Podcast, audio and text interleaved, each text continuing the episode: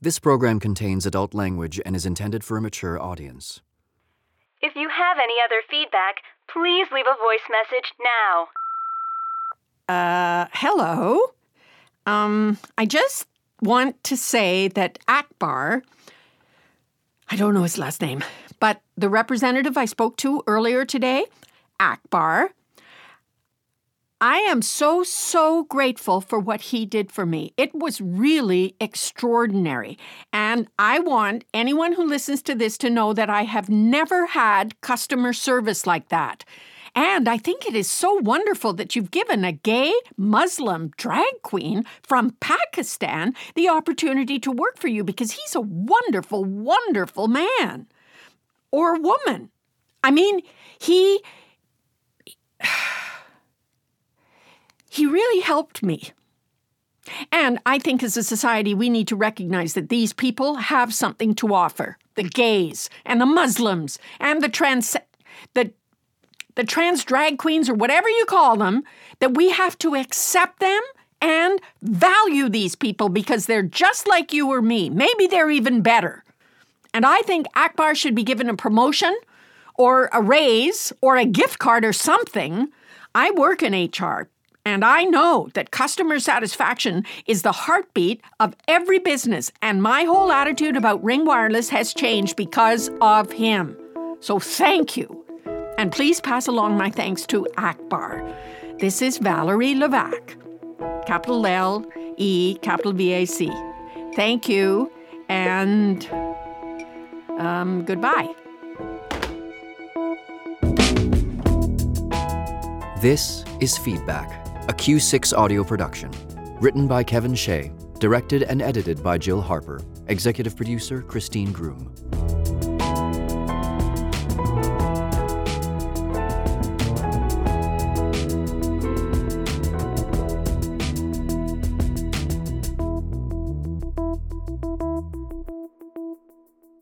Chapter 1 On Hold. Thank you for calling Ring Wireless. Your call is important to us and may be recorded for quality assurance purposes. Please stay on the line until a customer service representative is available. The current wait time is 15 to 30 minutes. Thank you. They put you on hold? They sure did. Could be a while. 15 to 30 minutes. That's what they say. Uh, better fuel up. Coffee? Oh, thank you. Cookies? Uh, sure. Actually, Marty, I'd better not. And Sunday. Can't you eat what you want? I'm being extra careful. I'll bring the box, and if you change your mind, you can have some. Thank you.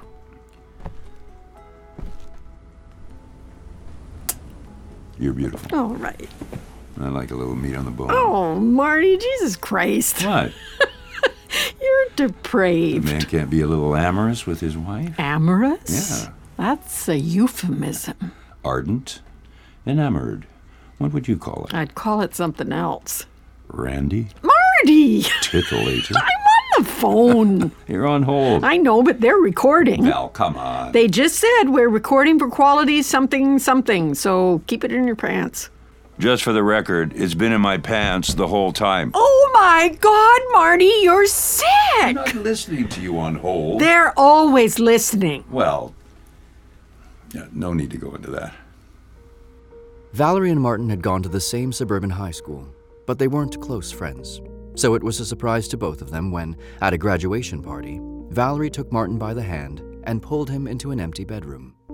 She hadn't planned on being so forward, but her final year of high school had passed quickly, a blur of exams, university applications, and school committees. There had been little time for romance. As she sat in a basement with her peers drinking her third gin and tonic, Valerie convinced herself that her whole adolescence had been squandered. She was entering her adult life with no adventures and few memories worth preserving. In these low spirits, her eyes landed on Martin, whose average looks acquired a handsome quality under the warm lamplight. Studying him across the room, as he nodded his head to the radio, she realized that he was a decent and agreeable person, unfairly overlooked by the girls in their year.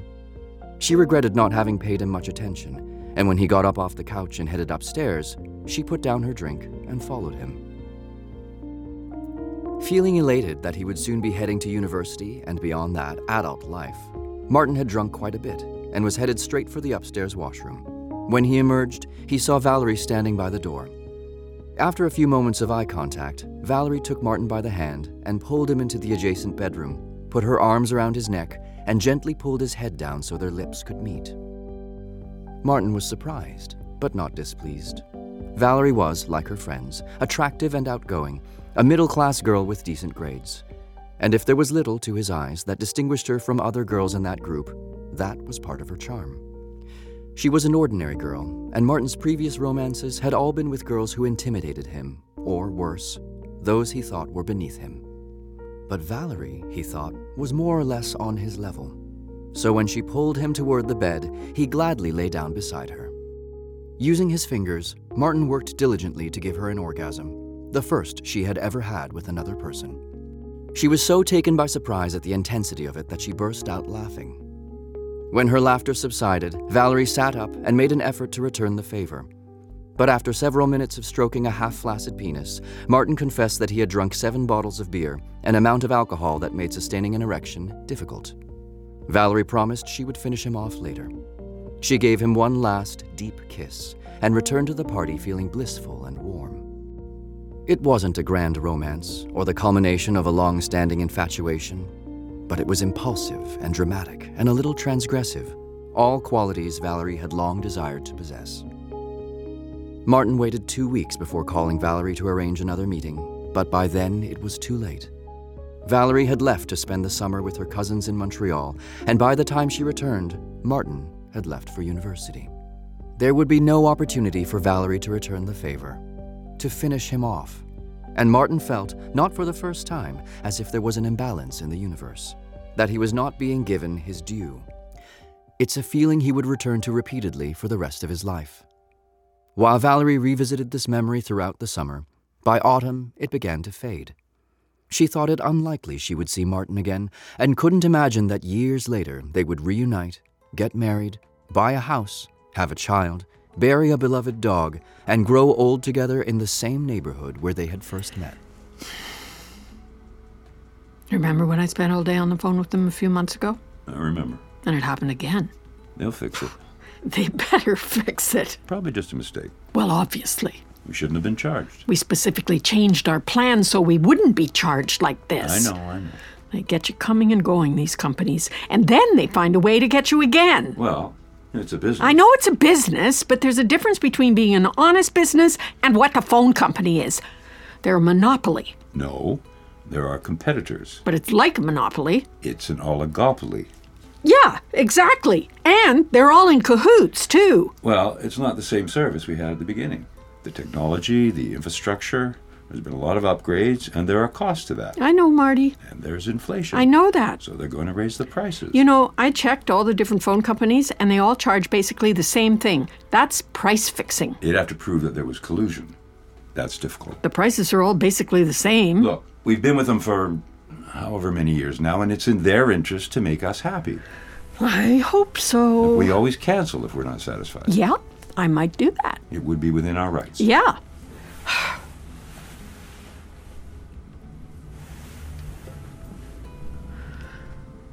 I can buy a T-shirt for six dollars at Walmart. This bill's almost a hundred dollars. It's shameful. Val. They're greedy. That's what they are. It's a business, just like Walmart.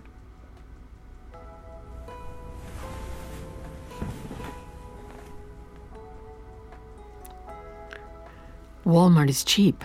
Costco is cheap. McDonald's is cheap. There are lots of businesses that save you money and make a profit. They don't nickel and dime you, they don't rob you. Yeah. What are we even paying for? What do these companies even have to do once everything is set up? The antenna doesn't get a salary. There's a big upfront cost about setting it up. Any infrastructure is like that. There's a capital investment. There should be limits. This is an essential service. You can't survive without a phone. It's like water. I have to pee. Take this. If they answer, tell them to wait until I get back. I want to talk to them. You can't ask them to wait. They should know what it feels like. Valerie entered university as an English major, but a handsome, charismatic TA convinced her to switch to psychology. They were in a relationship for three years, and Valerie spent much of that time fantasizing about their lives as married clinical psychologists. But when he received a fellowship in Colorado, he broke up with her and moved away. Devastated, Valerie moved back home and found herself unable to socialize or search for a job. The idea of graduate school faded away. She began drinking heavily and dated a series of insensitive, unhappy men, the last of which cheated on her repeatedly. And then, on a gray winter day, she ran into Martin at the supermarket. After his engineering program finished, he had taken a year to backpack around Europe before returning to Etobicoke and taking a job with the city. He dated a number of women and found irresolvable fault with each of them. They were too fussy, or unserious, or odd. He was clean, healthy, and good with money, and couldn't understand why it was so difficult to find a suitable wife. Seeing Valerie in the bread aisle aroused him in the particular way only those from our adolescence can. He felt not only the desire of the present, but an intoxicating nostalgia for a time when emotions ran high and anything felt possible. Added to this was a sense of unfinished business that, having lay dormant for years, came rushing back. After learning she was single, he insisted he take her to dinner that very evening. Valerie, confused and elated, agreed. Martin was the one man who had given more than he had received, and who had never hurt her. In the 42 years since, Martin remained an anchor for Valerie as she struggled through a series of career false starts that culminated in a largely unfulfilling HR job at a national chain of hardware stores. Anything? Do you think this is a real song? I mean, did someone write this and, and then it was bought up by the phone company, or, or did the phone company commission it? I don't like tying up the phone. Yeah, some smart kid is going to figure out a system where you don't have to wait on hold, and he's going to make a mint. I think they want you to wait. I think they do it to break your spirit. Val, What? let's not get paranoid. What if someone is trying to call us? You can leave a message. What if it's Bradley? I, I don't think he'll call. If he does, he can leave a message and we can call him back. What if he forgets to leave his number? We have caller ID. What if he calls from a payphone or a blocked number? It's unlikely.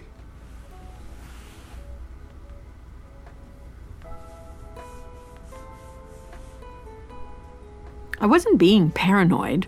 The telecom companies work with the government to spy on us. That's a fact. It was exposed.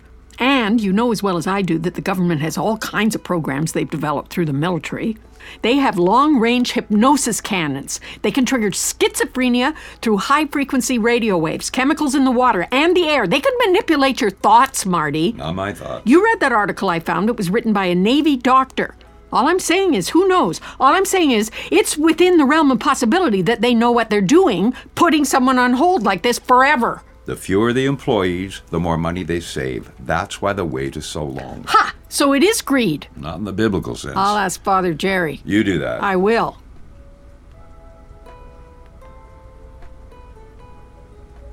Hey, Val. What? Stop it, Marty. Who is that? Oh. No, no, no, no.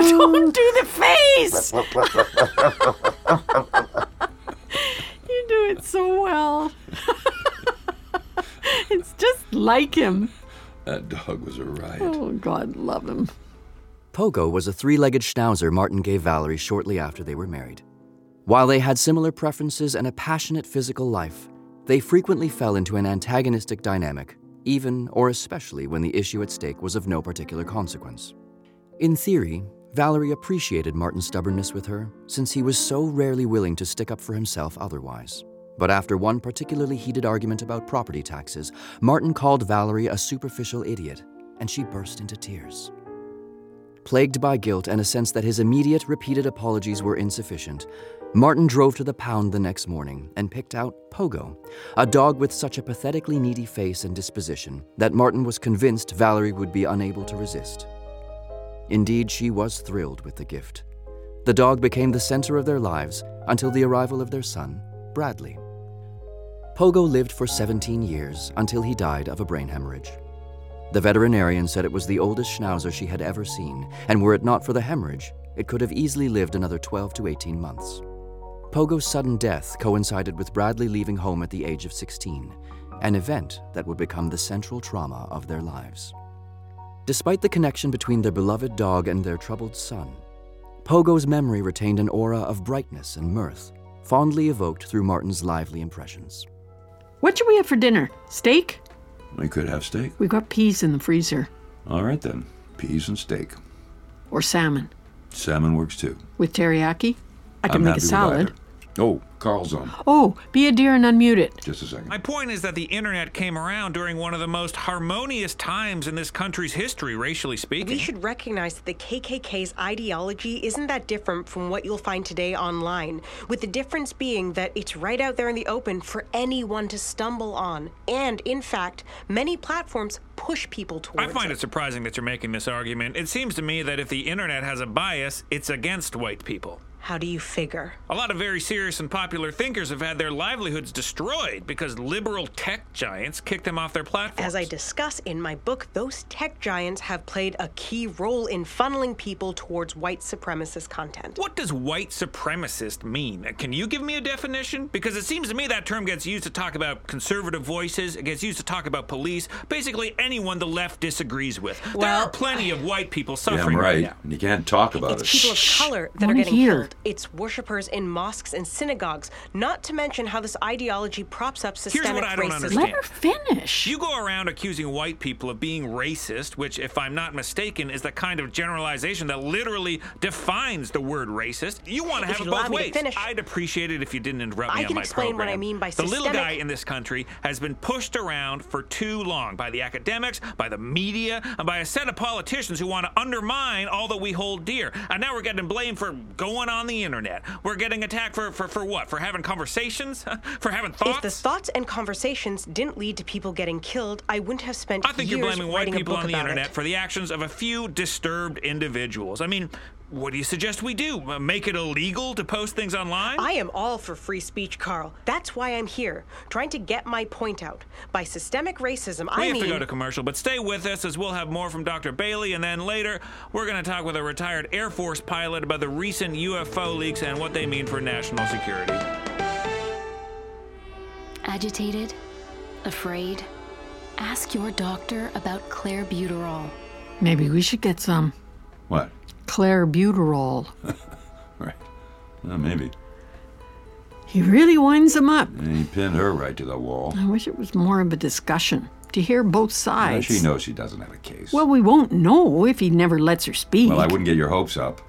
Academics are all caught up in that PC, woke, left wing ideology. I mean, same with the media, with government. I don't know why he bothers having these people on, frankly. It's nice to hear the other side. Systemic racism. There's racist people out there, but I mean, this idea that the system is somehow racist, I mean, it's a democracy. We're living in a democracy. You can do whatever you want. You can, you know, you can work hard, but, you know, well, people love to complain. I thought it was interesting what you said about the online. And he's right. It's how- white people that get victimized these days. Yeah, maybe. I mean, if you get called a racist now, it's like a, a death sentence. Remember what happened to you with um, what's her name? You know, the Chinese lady. Tiffany?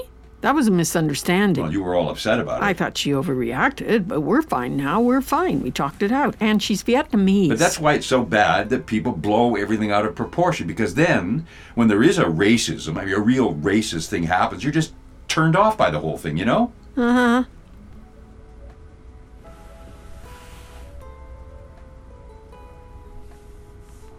What she said about how online people getting pushed into it, it makes me think about Bradley. I don't know about that. In some of his videos, Val, can he- we not, please? It had been two weeks since the police visited and asked if they had any knowledge of their son's whereabouts. Two weeks since they learned that he was a person of interest in a criminal investigation. Two weeks since the discovery that their son had created a new life for himself on the internet. That morning, Valerie and Martin had gone to service at their Catholic church, then eaten pancakes while Martin did the Sudoku in the paper. Martin was retired, but Valerie still worked and cherished these Sundays they had together. When the chores were done and she could forget about the sad feeling she had sometimes, that her work would never provide her the kind of satisfaction Martin got building and maintaining reservoirs for the municipality. On Sundays, they had each other's company and could watch TV while Martin did his Sudoku or a crossword, and Valerie read Facebook on the iPad she had been gifted for Christmas. But Sundays were different now. The alarming news of their son, the details of the case, the videos they had seen, all of it was difficult to suppress despite Valerie's efforts. The only task she had set for herself that day was calling the phone company to correct an error on their bill. While part of her resented the imposition, another hidden part of her was grateful that her anger and anxiety could be displaced onto a situation she felt was in her control. What is the holdup? Try calling back later. I've waited 20 minutes already. I want to get this over with so that I can enjoy myself for once. Give me the phone. I'll talk to them. You're too soft. Oh, I am, am I? When it comes to sales clerks or waiters, you let them walk all over you. That's not true. Those vegetables they served you were still frozen. No, no, they were a little cold. And even then, you wouldn't send it back. And you still gave them 15%. It's not the waiter's fault. That whole meal should have been free. I don't like to make a fuss. Exactly. But a fuss must be made. They need to account for what happened. They need to know what they're. Tri- oh, it's ringing. It's ringing. Hello, thank you for calling Ring Wireless. This is Akbar speaking. How are you today? This is Akbar Shahzad. He's 34, fit and handsome with short, bleach blonde hair. He has a gentle face and large, sensitive eyes. Akbar stumbled into the Ring Wireless call center today, determined to forget his ex boyfriend and the chaotic events of the past 24 hours. Yes, he made a mistake. A big one. But he will not let this regret distract him from the constructive, healthy parts of his life. Today, Akbar tells himself, will be a return to stability and to peace. Well, I'm not doing well at all. In fact, I'm really very upset. There is a big, huge problem with this bill you sent us, and it's something I already talked to you people about, and I thought it was settled. Hello? Hello? I'm sorry to hear that, ma'am. May I put you on hold for a moment? Thank you. Feedback was written by Kevin Shea, directed and edited by Jill Harper, with music by Bram Guilen, and sound design and mastering by Tim Lindsay. Featuring performances by Nadine Bhabha, David Coomber, Caitlin Driscoll, Rosemary Dunsmore, Qasim Khan, Tom McCamus, Nkasi Ogbonnah, Ben Sanders, Jonathan Tan, and Connor Thompson. Christine Groom was the executive producer for Cue6 Audio Productions. Feedback was made possible through the support of the Canada Council for the Arts. Recording took place at Eggplant Studios in Toronto, Canada. Jack Rudy and Emily Gauguin were our audio engineers, and Mike Ronan was our producer at Eggplant. If you enjoyed this episode, please write a review, share, or tell a friend. Cue6 is a not for profit organization. If you want to support future projects, check out our website at cue6.ca. That's C U E number 6.ca to see what we have coming up and hit the donate button.